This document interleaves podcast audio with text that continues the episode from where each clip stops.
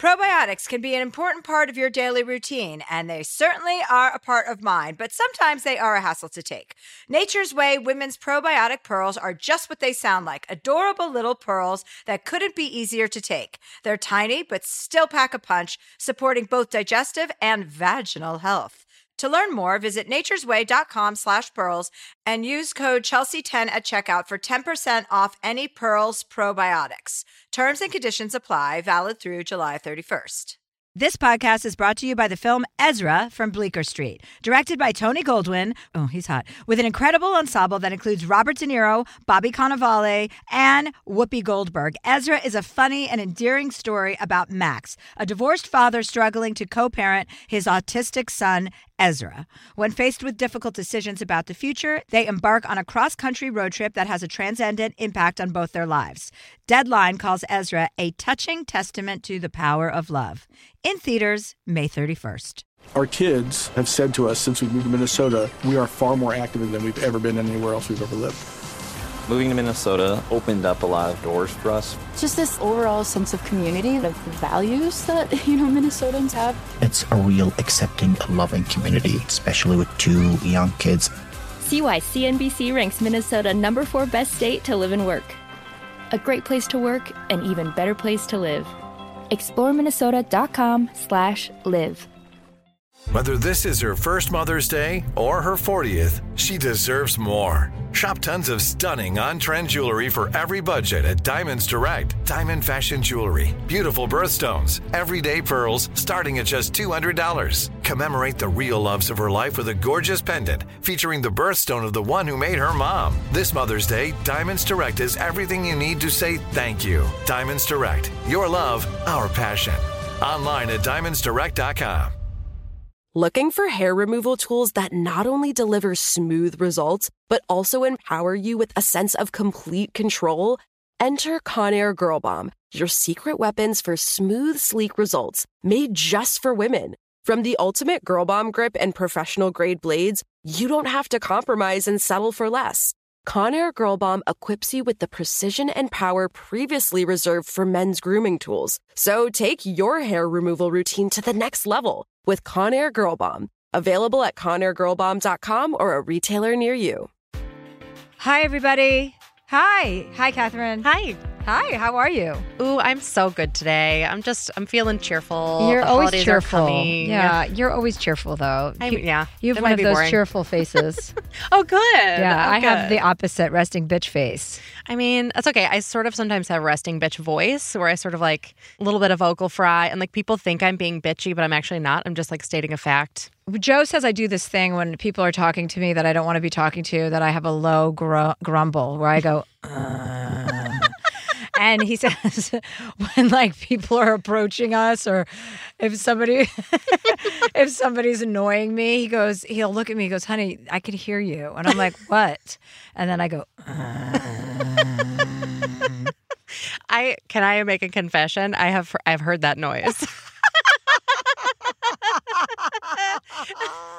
In fact, earlier today, uh, you know, we were recording something, and there was something that you were trying to say, and it kept coming out kind of wrong. And you did, you had just sort of a, yeah, yeah. I think it's disdain for the circumstances I find myself in. I go, mm. I mean, you know, you know what? I'm going to own it. That's part of me being a bitch. You know what I mean? That's who I am. Yeah, you know, it's it's a whole brand. Yeah, It's- one side bitch, one side sunny side up. yes.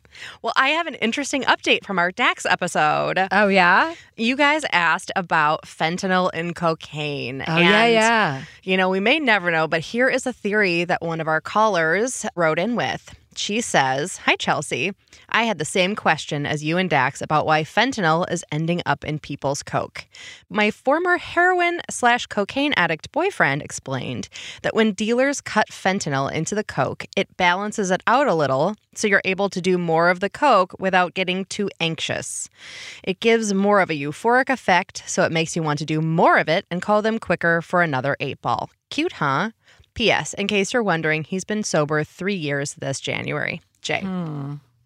Yeah, well, that makes sense until you find out that fentanyl kills people, and then you're losing customers. And so, Yeah, I Yeah, mean, it's not great. it's a great idea for the beginning, but then when you find out the effect, then you have to like, why would you want to kill your own cocaine customers? Right. Or That's then not good can for business. Exactly. Or then you can do more coke, but then like you can also overdose on that and die. You know? It's just yeah, it's no good. uh, yeah. Fentanyl needs to get. Oh fuck, Be careful out there. Yeah, be careful out there. Don't do cocaine anyway. Coke is out of style. Yeah. Yeah. We have a professional on the show again. This is a fun new thing we're doing. I like every once in a while to throw in somebody with a degree or some background in psychotherapy or expertise, since the two of us are just bouncing off of what we've read and absorbed through other people. Although we've been doing a pretty good job. A lot of our patients are thriving. Yeah. Yeah, so we have a great guest today. He's a social psychology professor who studies romantic relationships, meaning initial attraction, marital dynamics, shared goal pursuit. And he's the author of the best selling book, The All or Nothing Marriage How the Best Marriages Work. And he's a professor at Northwestern University. This is perfect timing since I'm probably going to end up getting married. Oh. Hi, Eli. How are you? Good. How are you? Very well. I'm loving life. How about yourself? I mean, yeah, things are going, you know, other than the state of the world, but that's always a pain in the ass, right? Yeah, we've got some state of the world issues. Yeah. State of the world issues. Personally, things are going fine for me, actually better than fine. But so I'm doing well to answer your question more succinctly. I recommended your book to Chelsea because she's newly in love and she's in a really solid, wonderful relationship with a great guy. And when I read your book a couple years ago, I was just, I have to say, one of the reasons that I liked it is it pointed out a lot of things that like I'm doing right in my relationship, which felt very good for like sort of a self helpy type of book.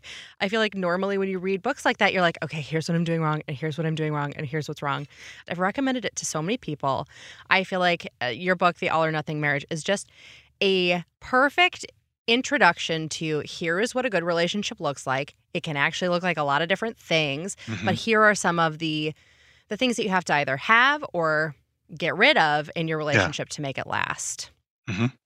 Yeah. Yeah, and what I really appreciated about the book, it's called The All or Nothing Marriage How the Best Marriages Work. What I really appreciated about the book is the historical context that you put it into, what marriages have been over the course of history and what they have become in a more pragmatic modern society. Yeah. And so that is very helpful to understand what people needed a long time ago versus what people need today. You know, everyone talks about how we're all a lot more touchy feely emotionally in touch with ourselves now more than ever, right? Mm-hmm. And, and and how to kind of make that work in today's society and what and all the dem- with all the demands, you know, we're not just sitting here going hunting in the morning anymore because that's what I'm always comparing myself to as a hunter gatherer. Right. I'm like, you know what? Life's not so bad. At least you're not hunting today.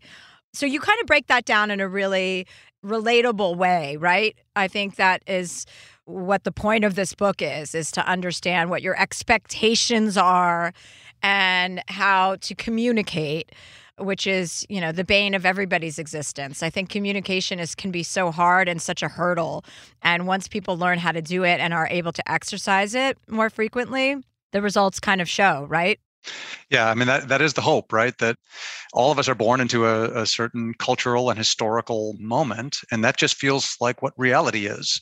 Uh, and it's only when we step outside that moment and say, well, how do they used to do it? And how do they do it in other countries and other cultures that you start to get perspective on, first of all, the range of the ways people do things. For example, the different ways that marriage functions in different times and different places. But also, you can get a novel perspective on your own circumstances and say, look, uh, this is where there's a you know a flexibility that I might not have otherwise seen, an opportunity to make things better that would have been out of reach if I hadn't had this perspective from the outside. and what is your background how did you come about writing this book I am a social psychologist. I'm an academic. I'm half in a psychology department. I'm half in a business school, actually.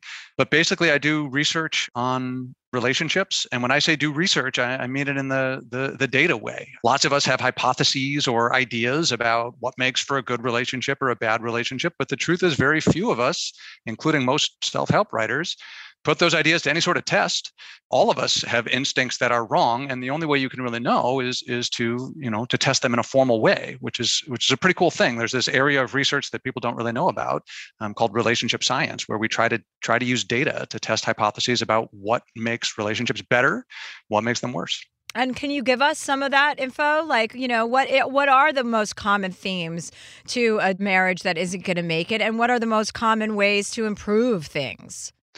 Well, the way I lay it out in the book, in the All or Nothing Marriage, is that um, our expectations are essential. And to some degree, all of us realize that. It, it's not hard to come across advice. Uh, hey, stop asking so much, for example.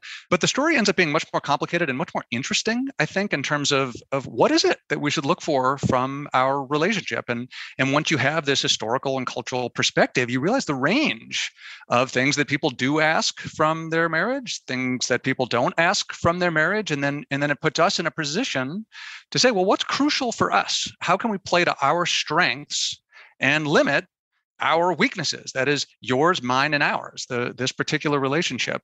Um, there's a lot of things that are that are essential and pretty well validated from the data. Uh, for example most of us have a, a pretty strong need to love and be loved. Uh, we simultaneously have a pretty strong need not to feel rejected and this leads to an interesting tension right? That, that is how do i simultaneously get very close and intimate with you while making sure that I'm not vulnerable to pain and exploitation from you.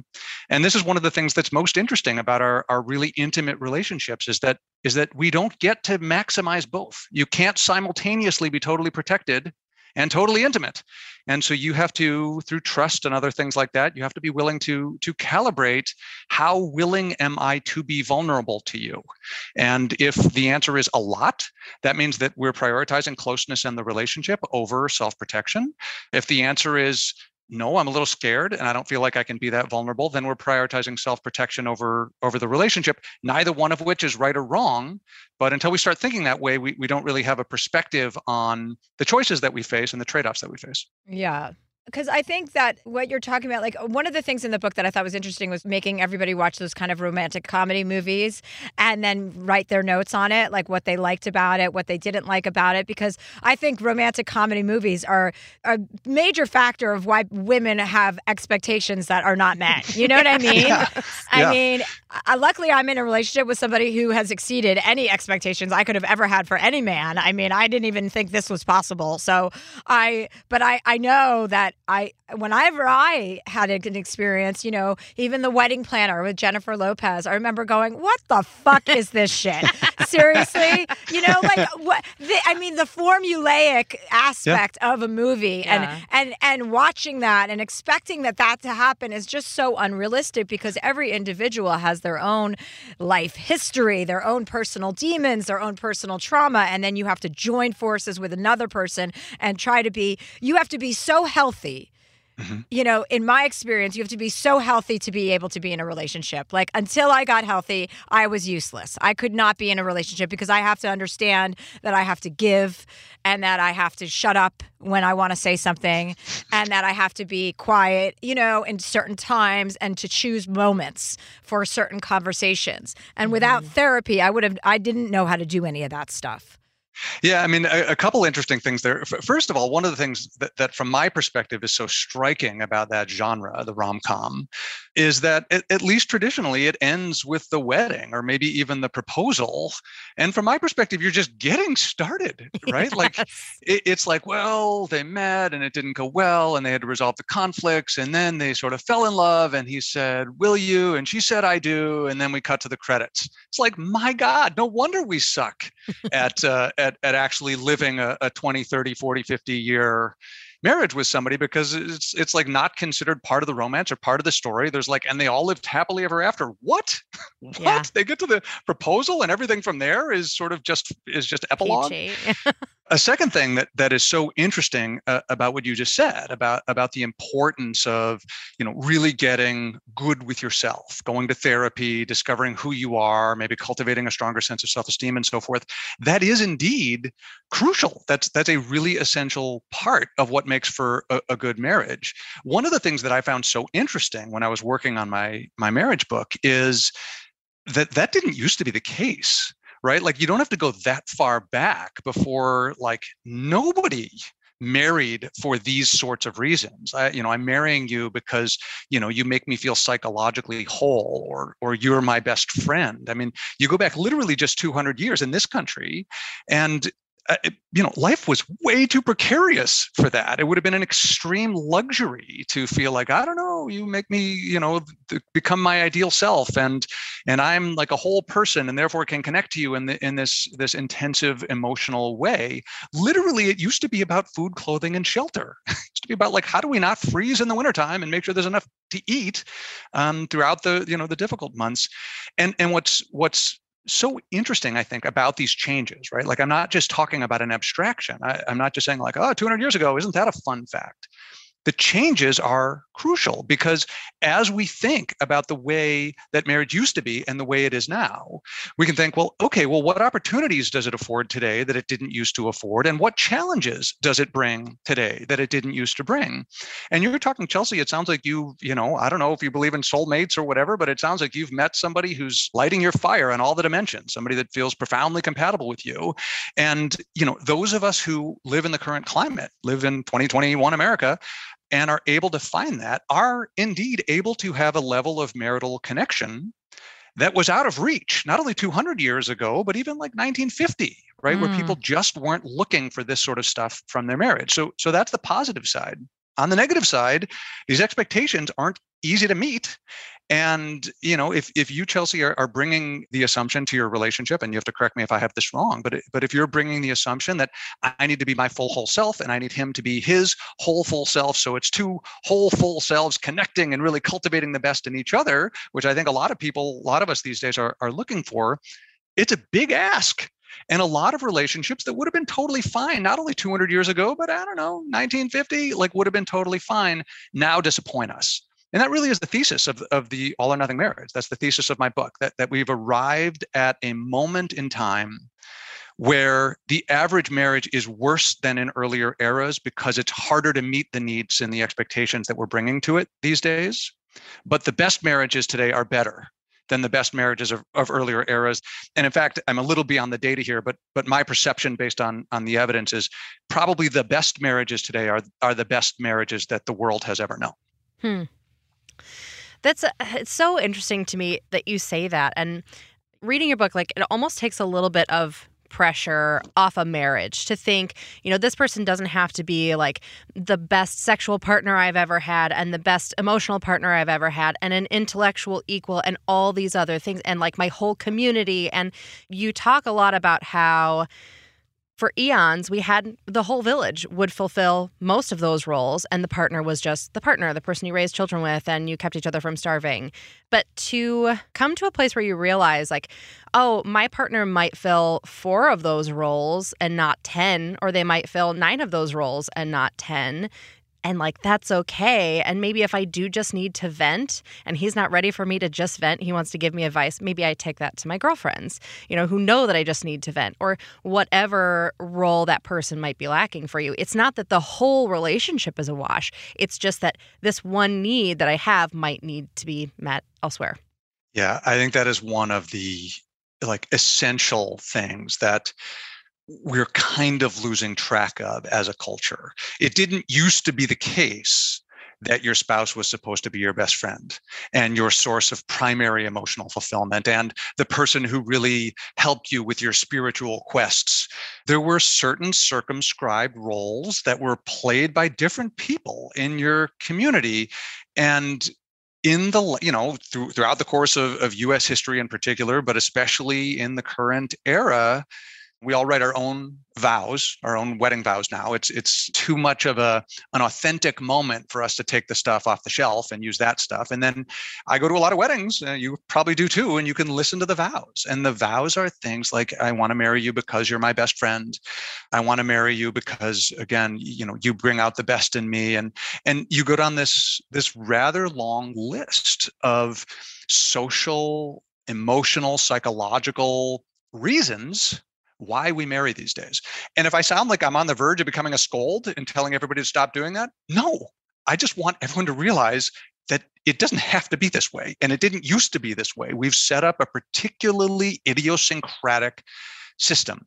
And so, again, as you were saying, Catherine, one of the ideas in the book is not just, well, I expect this from my marriage, and I expect that from my marriage, and I expect this other thing from my marriage, but very deliberately and very strategically saying, I will not expect this thing from the marriage. I will not expect this other thing from the marriage because we have this tendency to just pile more and more and more stuff, expectations, needs on this one relationship. And I'm not saying that's always a bad idea. Sometimes the person who is your best friend really is your spouse and that person also is the best person to be your primary source of, of emotional support and that person also is the person with whom you have the most sexual chemistry and down the list and you know god bless like that's convenient that he's in your house with you yes. but there aren't rules there's no tablets from mount sinai that say that that your partner has to do this one person this spouse has to do all of those things and so yes one of the things that that i i urge people to do is figure out where is it that we have strengths and really lean into those things. Mm, yeah. Where, yeah. Where is it that we come up a bit short? Like we're chronically sort of bickering about some something, or or I'm chronically disappointed in you and you hurt my feelings about some things. It might be so essential for you that you have to work it through with this person. And the book talks about that too. But maybe it's something you can let go of and say, yeah. you know what? Every time I want to talk about work, he gets kind of cranky with me do I really need to talk to him about work? And you realize, you know what? I don't. I have plenty of people to talk to mm, about that. Mm, interesting. Yeah, that seems like a common problem. Well, we want to put you to work right away because yes. we have a professional here as opposed to the two of us who are constantly doling out advice with no credentials whatsoever, right. except my own therapy experience, which I take very seriously. So we want we have callers call in and we're going to have you kind of, you know, help everybody so that we have some legitimacy. Thank you for lending it to us. Yeah. And before we get to our callers, we'll take a quick break and we'll be right back. Okay, we're going to take a quick break. This podcast is brought to you by the new film Ezra from Bleecker Street, directed by Tony Goldwyn and with an incredible ensemble cast that includes Robert De Niro, Bobby Cannavale, Whoopi Goldberg, Rose Byrne, Rainn Wilson, and Vera Farmiga. Along with newcomer William A. Fitzgerald, the film is an endearing and often funny story about Max, a divorced father and stand up comedian living with his father and struggling to co parent his autistic son, Ezra. When forced to confront difficult decisions about the future, Max and Ezra embark on a cross country road trip that has a transcendent impact on both their lives. Ezra is an endearing and often funny exploration of a family determined to find their way through life's complexities with humor, compassion, and heart. An official selection of Deadline calls the film a touching testament to the power of love. IndieWire says it's funny and moving, and according to Next Best Picture, Ezra approaches autism with heart and authenticity. Only in theaters nationwide May 31st. I'm Katya Adler, host of The Global Story. Over the last 25 years, I've covered conflicts in the Middle East, political and economic crises in Europe, drug cartels in Mexico. Now I'm covering the stories behind the news all over the world in conversation with those who break it. Join me Monday to Friday to find out what's happening, why, and what it all means. Follow the global story from the BBC wherever you listen to podcasts. We all know how important it is to get a good night's sleep. I know that if I don't sleep for eight hours a night, I am not as sharp. From memory foam mattresses that hug in all the right places to hybrids that keep you cool all night long. Leesa's mattresses offer exceptional comfort and support at every price point. Leesa's Sapira Hybrid has been named Wirecutter's best hybrid mattress five years running, and collectively, their mattresses have over 20,000 five star reviews. Delivery is free, returns are easy, and you have 100 nights to try out your mattress in the comfort of your home.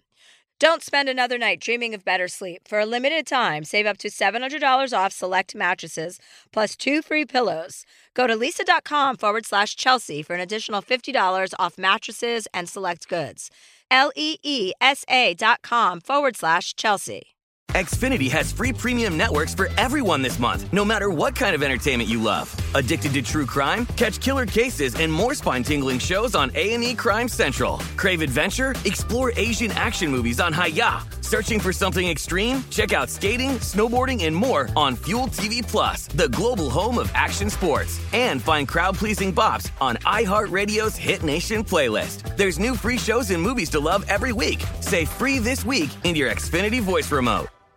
The best conversations I have with my colleagues are the ones that happen when no one is looking, when we're not 100% sure yet what to write. Hopefully, having conversations like this can help you figure out your own point of view. That's kind of our job as Washington Post opinions columnists. I'm Charles Lane, Deputy Opinion Editor. And I'm Amanda Ripley, a contributing columnist. We're going to bring you into these conversations on a new podcast called Impromptu. Follow Impromptu now, wherever you listen. And we're back. And we're back. So, Chelsea and Eli, our first question comes from Charmaine. Charmaine says Dear Chelsea, I've been married to my husband for nearly 15 years and we've gotten into a rut. With two young kids, busy jobs, and COVID killing our social life, I'm always looking for ways that we can spark the romance and do something active. Our nights are mostly spent in bed, watching TV, and scrolling through our phones. Ugh. How common is that? We're too fucking young and cool to be acting like a couple of geriatrics. Help, Charmaine. Okay, Eli, I'm going to let you go first, obviously. You know, that is such a sort of classic example and, and assuming i'm reading the subtext properly it sounds like this is generally a strong loving marriage that's just as as the as charmaine says just in a rut. And one of the things that's cool about this this line of research i was talking about this area of work relationship sciences is we can actually do a better job than even five or ten years ago at, at saying not only general things like well try a date night but being specific about which sorts of activities together are likely to cultivate what sorts of connections. And, and so one of my favorite studies is, is one that, that randomly assigns people to do some additional tasks. So there's a control condition that they don't do anything. There's one condition, one of the two uh, intervention conditions has people do comfortable activities. And Charmaine, it sounds like you have totally nailed it. Uh, Netflix and chill, but perhaps not with the hashtag and chill component to it. And then the third one is do novel and exciting activities. That is things that you don't normally do. Turns out that both of those interventions relative to people who are in the control condition make people feel closer to each other. If you actually report, like how connected do you feel to your partner, it doesn't really matter if you're doing Netflix or you know reruns of Friends or you're going ballroom dancing. It doesn't matter. But for hotness. Like if the if the thing that you're really trying to cultivate is this sense of fire that maybe you had 15 years ago and is waning a little bit not because of any sort of severe conflict but maybe a, a um, something closer to boredom it's really that other type. It's not watching friends. It's trying something new and different that tends to cultivate a hotter sense of connection with the partner. So, do you have any examples of what that might be? Like what? Like taking a cooking class at home. Yeah. You know, I I feel like the phones are such a we all fall into that grossness of being on our phones at the end of the night and I think it's a really good rule to incorporate into anyone's life to just designate a period of time that you are not on your phones because Yeah. it also feels lame when you're on your phone in bed even when you're watching TV it's like I remember reading like if you're walking down the street and you're on your phone you're doing both of those things poorly. Hmm. So if you're going to be on your phone it's an allocated amount of time that you're like okay I'm going to be on my phone. Joe and I do this all the time. I'm like I'm going to be on my phone for the next 20 minutes. He's like okay, I'll do the same thing.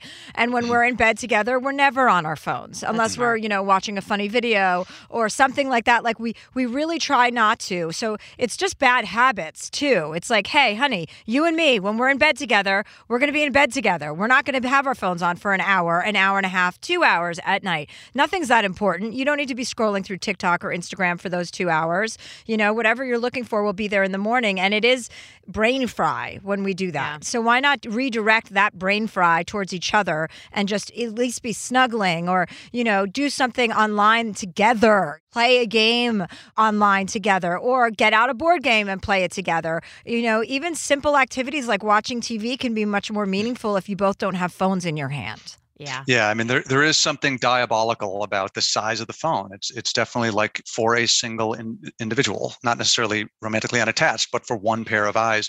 Chelsea, I'm curious, how long have you been with this new person?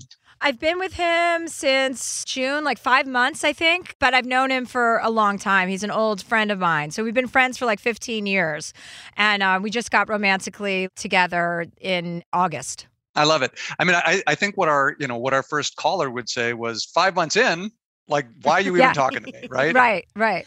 And I think she's she's actually right. And I think this is one of the things that we start to lament as our relationships progress is like at first we really are thinking about each other all the time and nobody needs any sort of prompting or anything put on the schedule to you know have some sexy time together. And then as the relationship gets more let's just say has existed longer it tends to be harder right? Like uh, there's there's a couple things that that really favor hotness in the early stages of a relationship. One is novelty and the other is it looks like there's a couple of different forms of love that go into these meaningful long-term relationships. One is something that you might call infatuation or something like that and it seems to be a fundamentally different like set of neural systems like a, a different set of processes in the brain and during that phase we often think oh i would never be with anybody else because all I can think about is you. And and it's this sort of obsessive, passionate thing. Sometimes it almost feels like an obsessive compulsive disorder. I literally can't stop thinking about you, and I'm chronically checking to see if you texted back.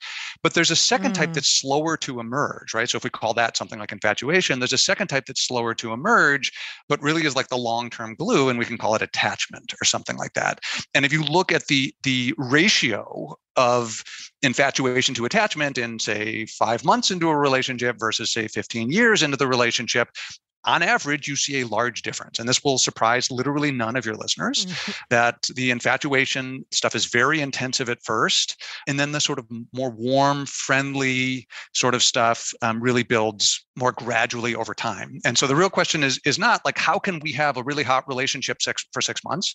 It's how can we have a really hot relationship for 60 years? And that is a again a different set of challenges that probably requires that we make a real effort. Whereas having a hot relationship for six months, like everything's hot mm. in the first six months, right? Yeah. And something you talk about in your book is r- reminding each other and reminding yourself about what what caused you to fall in love with this person. Yeah. Going back to the basics, going back to the yeah. OG reason why you guys got together, you know, thinking about those moments, thinking about the things they did that made you fall in love with them.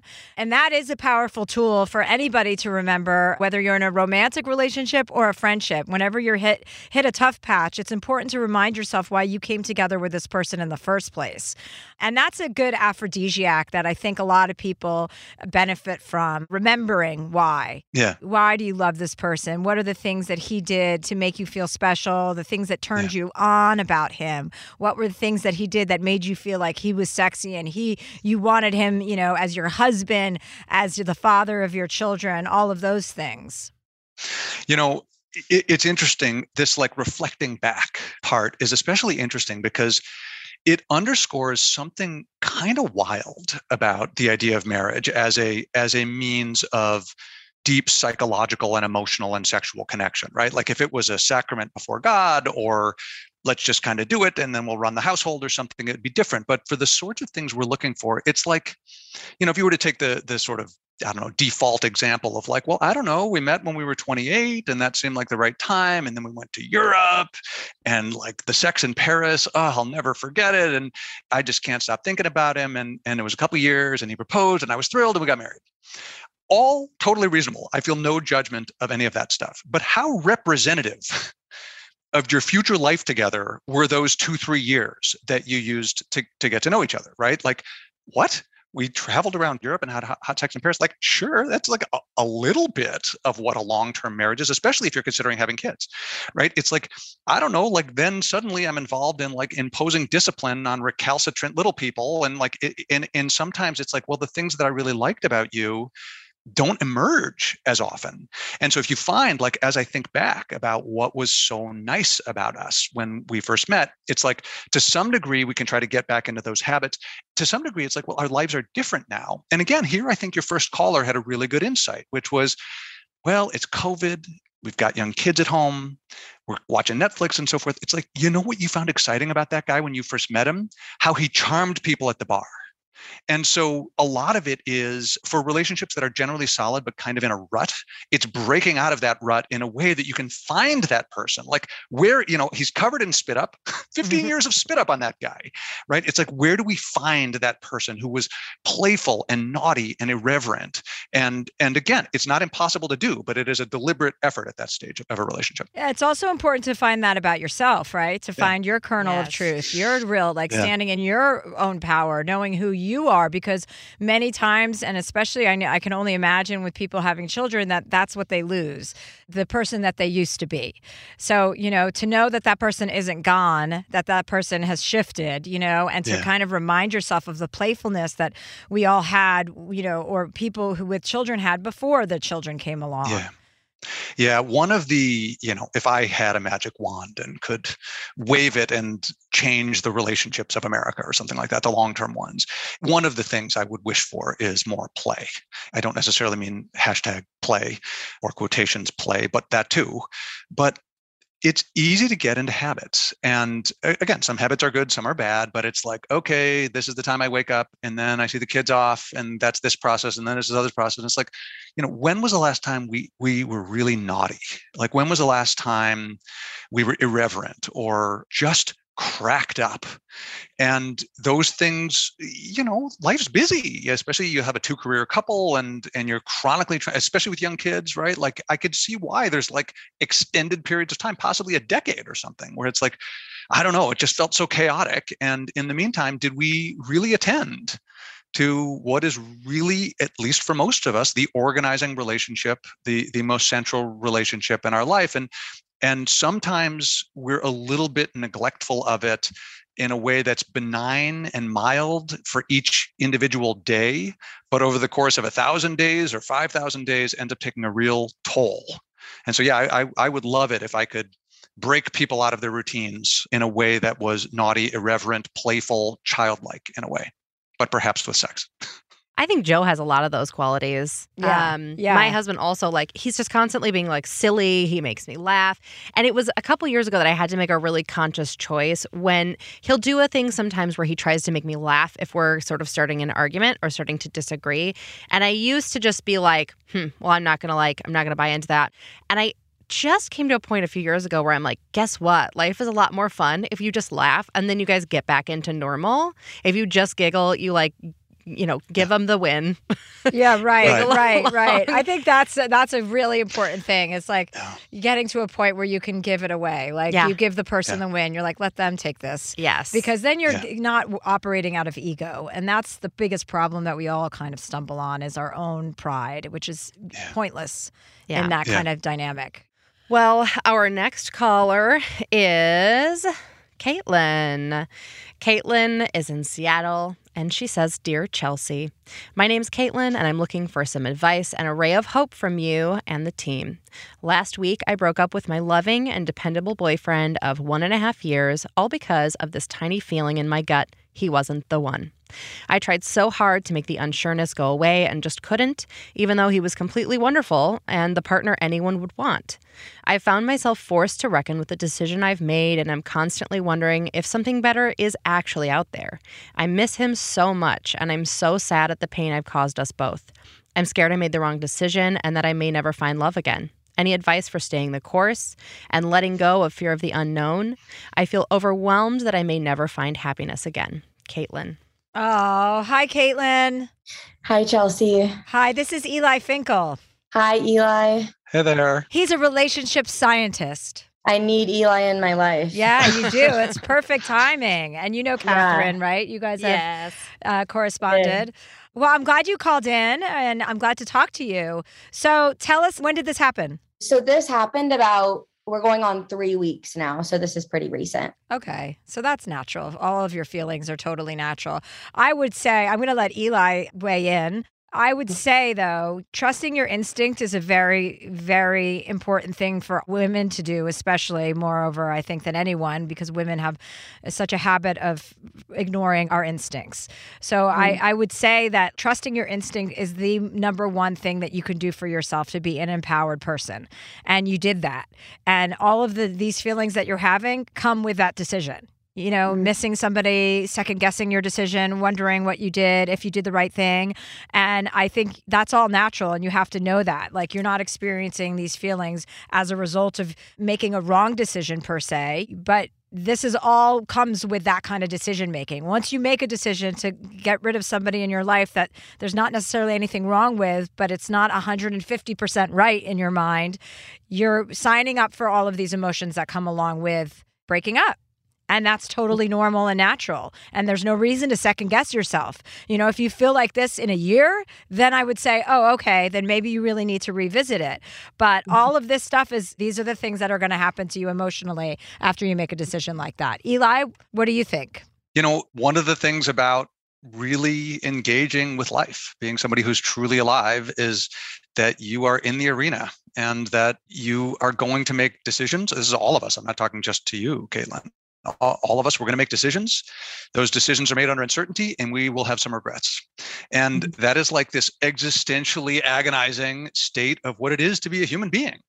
Um, and so I don't know. Like, did you make the right decision? Did you make the wrong decision? I don't know. I do think a lot of Chelsea's analysis is deeply wise in that you know the ability to trust oneself is one of the things that has great value and and i also agree that these sorts of issues have been gendered historically you know to what degree do we empower women to really trust themselves and and go with their instinct as a relationship scientist, I can tell you, we, we ran a study once where this, I'll talk in averages now rather than a, about your specific situation, but we ran a study once where we followed people over time and perhaps uh, deviously, these were all people who were in relationships. Every two weeks, they completed a survey and we asked them every two weeks, if you were to break up with your partner in the next two weeks, how happy will you be in two weeks from now? And then we also asked four weeks, eight weeks, and 12 weeks. We were like, how will you be doing?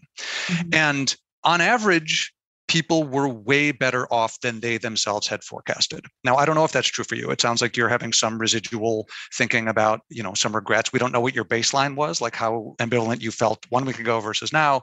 But what we do know is that is that on average, people significantly overestimate how distressed they'll be. We could also figure out on average who are the people who got it most wrong, the people who were most in love at the time they made their forecast. Like these are people who think my life will never go on. I will never be whole again. Hmm. On average, they tend to recuperate reasonably well. I don't know if any of that is resonating with you, Caitlin, but that's a, a little bit from the perspective of the science. Yeah, I mean, it definitely resonates with me. I feel like that's hope in itself as I just keep wondering, like, when will it end? Like, when will this emotional pain end? And forecasting that it won't. And that's really difficult to get past because you're just in this cycle of thinking, like, I'll always feel this way. So it's nice to know that I might have overestimated it. And the timeline I'm expecting is going to be a lot shorter than I can see now. So it is useful to have some data. I'm kind of a solution oriented person. That's why I reached out. So it's nice to know. But also, you know, emotions don't have like a beginning, middle, and an end all the time, you know? So to say to yourself, when is this going to be over? I thought this was going to be over. I've done that with relationships. Like, why am I still feeling this way? It's been this, it's been three months, it's been six months. We don't have an exact gauge about how long it takes us to get over or past something. You know, mm. we don't have it and it's not permanent. Nothing is permanent. That's the only thing we know for sure is that nothing is permanent, right? Our emotional states, our physical states, everything is moving and changing. So you're definitely not going to feel like this interminably. It's not going to go on and on and on, you know? And if you get to a point where you feel strongly like you made the wrong decision, then you'll have the opportunity to go back and correct it. And as a woman, I honestly think trusting your gut was the strongest move you could make and that you're going to be fine and you're going to go through this. It's been three weeks. That's pretty new. Like, I don't get over things in three weeks.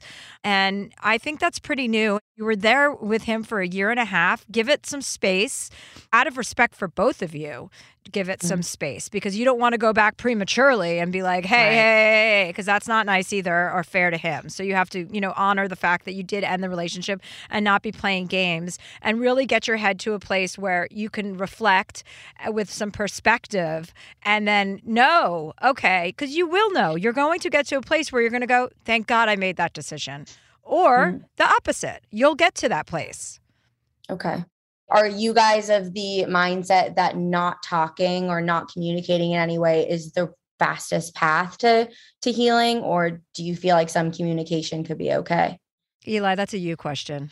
I- I'm not aware of the data. I, I can offer my best intuition. I think if the if the goal really is to split, I do think there's something to be said for taking a legitimate breather. That doesn't mean forever, but you see lots of instances. Again, here I'm talking less about data, but you see lots of instances where, well, we're still each other's best friends. We still sleep together sometimes. And if the goal really is to you know this wasn't the right fit for me for what i'm Mhm. looking for in a relationship right now and therefore i need to get myself to a place where i can move on then i see some wisdom in the plan of in the long run i hope we can be friends but let's wait until the desire to reach out doesn't come from a place of pain and craving before Yeah. we reinitiate that And that time will also give you some space to get into your gut and really check, really Yeah. see, like in two, three weeks. Does this still feel right? Whereas if you do still have that connection and that ongoing conversation, it can be mm-hmm. a little a little muddier.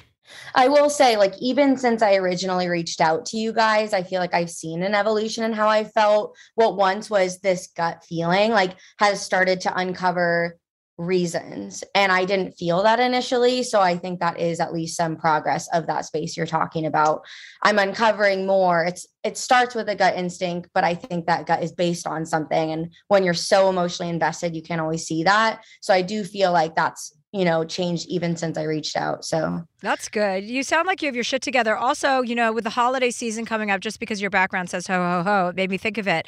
You know, just know that that those feelings are going to come up. That you're not going to be Yeah. with each other this year, and be prepared. Like manage your expectations, like Eli talks about in his book. You know, manage your expectations for what you're going to be feeling, and know there's going to be a couple rough days where you're really going to miss him, and you're going to want to reach out.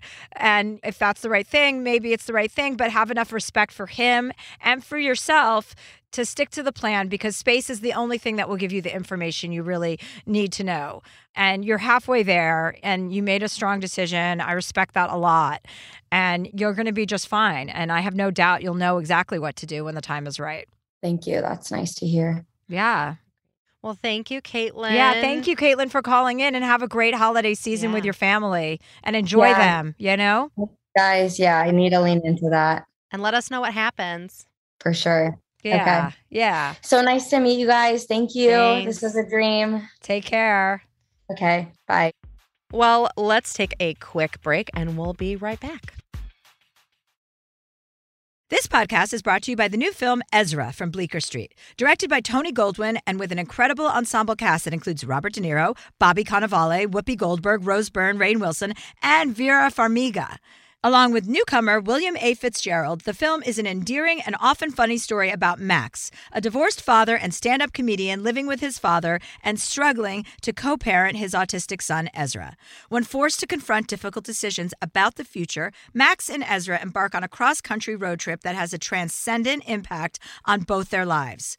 Ezra is an endearing and often funny exploration of a family determined to find their way through life's complexities with humor, compassion, and heart. An official selection of Deadline calls the film a touching testament to the power of love. IndieWire says it's funny and moving, and according to Next Best Picture, Ezra approaches autism with heart and authenticity. Only in theaters nationwide, May 31st. I'm Katya Adler, host of The Global Story. Over the last 25 years, I've covered conflicts in the Middle East, political and economic crises in Europe, drug cartels in Mexico. Now I'm covering the stories behind the news all over the world in conversation with those who break it. Join me Monday to Friday to find out what's happening, why, and what it all means. Follow the global story from the BBC wherever you listen to podcasts. Good sleep should come naturally, and with the new Natural Hybrid mattress, it can. A collaboration between award winning mattress brand Leesa and home design icon West Elm, the Natural Hybrid is the culmination of the two companies' shared values premium materials, meticulous craftsmanship, and sustainable practices. Made with natural latex, responsibly sourced natural wool, and environmentally safe foams, the Natural Hybrid elevates your sleep sanctuary, indulges your senses, and supports a greener tomorrow. Plus, when you purchase the Natural Hybrid, you're also helping fuel Leesa's work with shelters and those in need. Since 2015, Lisa has donated more than 40,000 mattresses to ensure children and families have a safe place to sleep. Visit leesa.com forward slash Chelsea to learn more. That's L E E S A dot com forward slash Chelsea. Xfinity has free premium networks for everyone this month, no matter what kind of entertainment you love. Addicted to true crime? Catch killer cases and more spine-tingling shows on A&E Crime Central. Crave adventure? Explore Asian action movies on Hi-YAH. Searching for something extreme? Check out skating, snowboarding, and more on Fuel TV Plus, the global home of action sports. And find crowd pleasing bops on iHeartRadio's Hit Nation playlist. There's new free shows and movies to love every week. Say free this week in your Xfinity voice remote. The 2024 presidential campaign features two candidates who are very well known to Americans. And yet, there's complexity at every turn. Criminal trials for one of those candidates, young voters who are angry. The Campaign Moment podcast from the Washington Post gives you what matters. I'm Aaron Blake, and I'm covering my 10th election cycle. My colleagues and I have insights that you won't find anywhere else. So follow the Campaign Moment right now, wherever you're listening. Well, there's one more question I definitely want to get to with Eli because this was one of the most surprising things that you talked about in your book. This question comes from Brett. Dear Chelsea, my name is Brett, and I'm a 26 year old female, and my partner's name is TJ. He's a 26 year old trans male. We've been dating for a year and four months, just moved in together, and have recently started having conversations about opening up our relationship. We've always prioritized open communication and are patient and empathetic with each other. We've been honest about our attraction to other people and think that opening up our relationship would benefit both of us. Do you have any advice about how to open it up while maintaining our long term relationship? Brett. Eli. Is that me? Is that me? That's you. That's you. Chelsea, come on. I, I'm not carrying my weight on this episode. This is a major decision for couples. But what I appreciate about the question is that this is a couple that is making the decision deliberately. And actually, this is how I felt about the previous caller, too, is that it's easy to let life happen passively. It's really living in the arena to make deliberate decisions that you know may well involve regret, but at least the regrets of commission rather than regrets of omission. And I have a, a fairly long discussion late in the book about consensual non monogamy.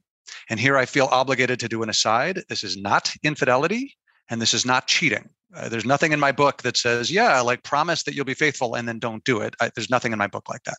But this question of is monogamy the standard default for all relationships? Well, it, it usually is. Is that a good thing? That it's something that almost nobody discusses? I think no. I think on average, the state of our marriages, the state of our relationships, and let's say the US, for example, would be stronger if we had a better lexicon, a better ability to talk openly about our needs and preferences in the sexual and frankly romantic domain. It, it's usually not that you just want to go off for a quickie with someone, it's usually that you want some type of connection with someone else. And so I don't have an opinion about whether any individual person should do it. And I don't know enough about Brett's circumstances to recommend that they open things up or don't.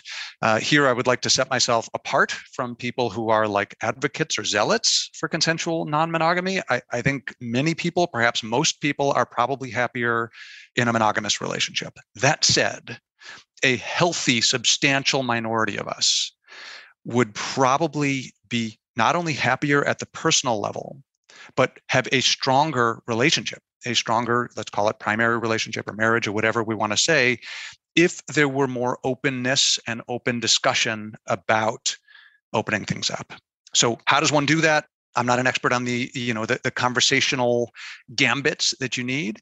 Just remember that your partner might not start from the same headspace that you're in. You might think, oh, I love this person so much, but one of the things I'd really, and one of the things I'd really like to do to make sure the relationship stays strong is to see other people. And he might hear you say, you don't love me and you're not attracted to me. And so the ability to convey that this desire for opening the relationship doesn't come from a place of lack. It doesn't come from a place of void. It does come from a place of need and desire to live big, ambitious, fulfilling lives that are ideally well suited for both of us.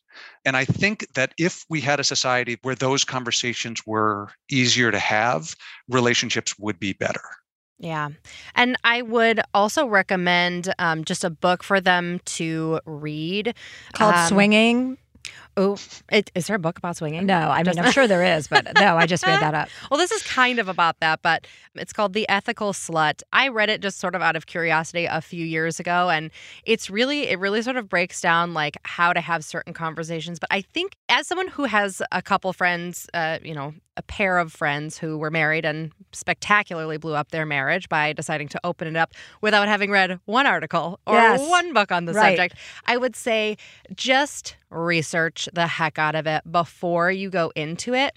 Talk the heck out of it before you go into it, and then like decide if it's right for you and set super clear boundaries. That's basically like, as far as I've read with things, that's the best way you can go about it. And then keep talking once you start. Yeah, I think honesty is the best policy for everything with relation to non monogamy and with having relationships. If you're both on the same page, that's your decision to do that together, but just try not to lie about anything and just be as open and honest as you possibly can for the most successful outcome. I'd like to add one other bit on this that, that I just think sort of frames the discussion, not not for any individual caller or any individual person, but but as a society, how are we going to think about monogamy uh, in marriage, let's say? And for me, and this won't surprise you at this stage of our conversation, it's really about what are the expectations that you're bringing to the relationship and what is it that's realistic that the rel- relationship can deliver. And I feel about the monogamy side of things, and this I mean both romantic and sexual monogamy. That, that assumption that all of us, almost everybody, has that, that that's what marriage is. Uh, by the way, that certainly was not what marriage always was. um, anybody who's read the Bible knows that that's not the case. But but for those of us today, you know, we might decide that that's absolutely essential, and that's fine. What I regret or lament about the way we're thinking about non-monogamy is it is accepted as a, a default and consequently, we don't have any discussion of how we're going to do it.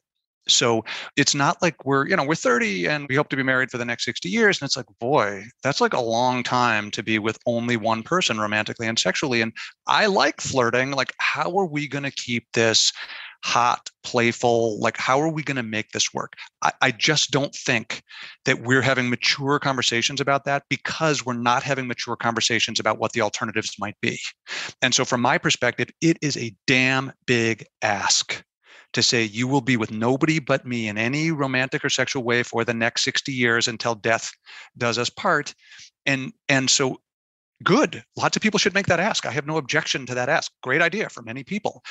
But there should be some sort of follow-up thinking or conversation about how are we going to deliver on that. Mm-hmm. And I, I- I wish we had those conversations. Can you expand a little bit on in your book you talk about the bonds that a lot of marriages that you saw that were open, how their bond was sort of like in a lot of instances closer than some people who were monogamous?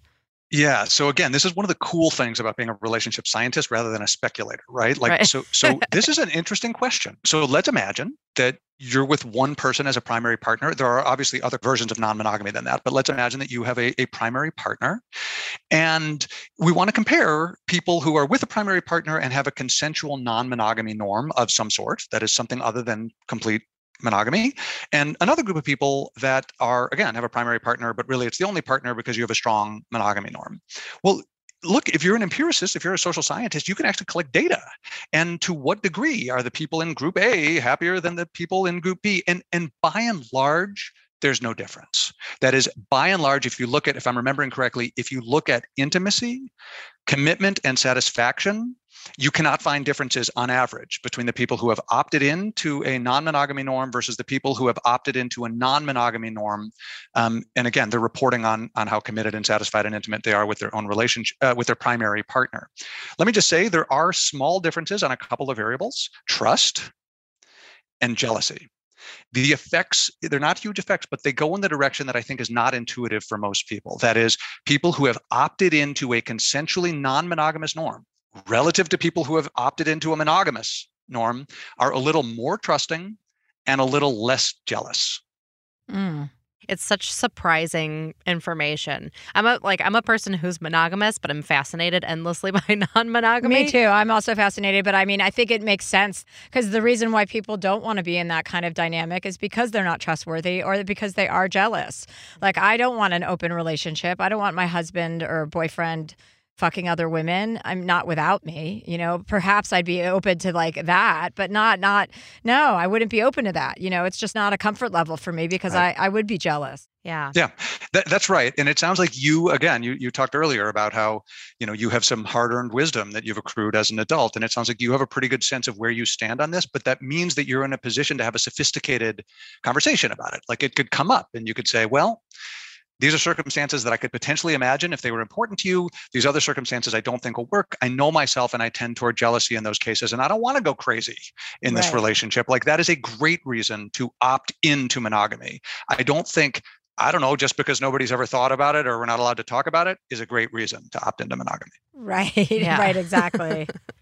Well, Eli, thank you so much for being with us today. Thank you. Very fun. Thank you, Eli. Nice to meet you. You too. Bye. And for those of you listening, the book is called The All or Nothing Marriage How the Best Marriages Work. This will be good for Joe and me because Joe wants to get married.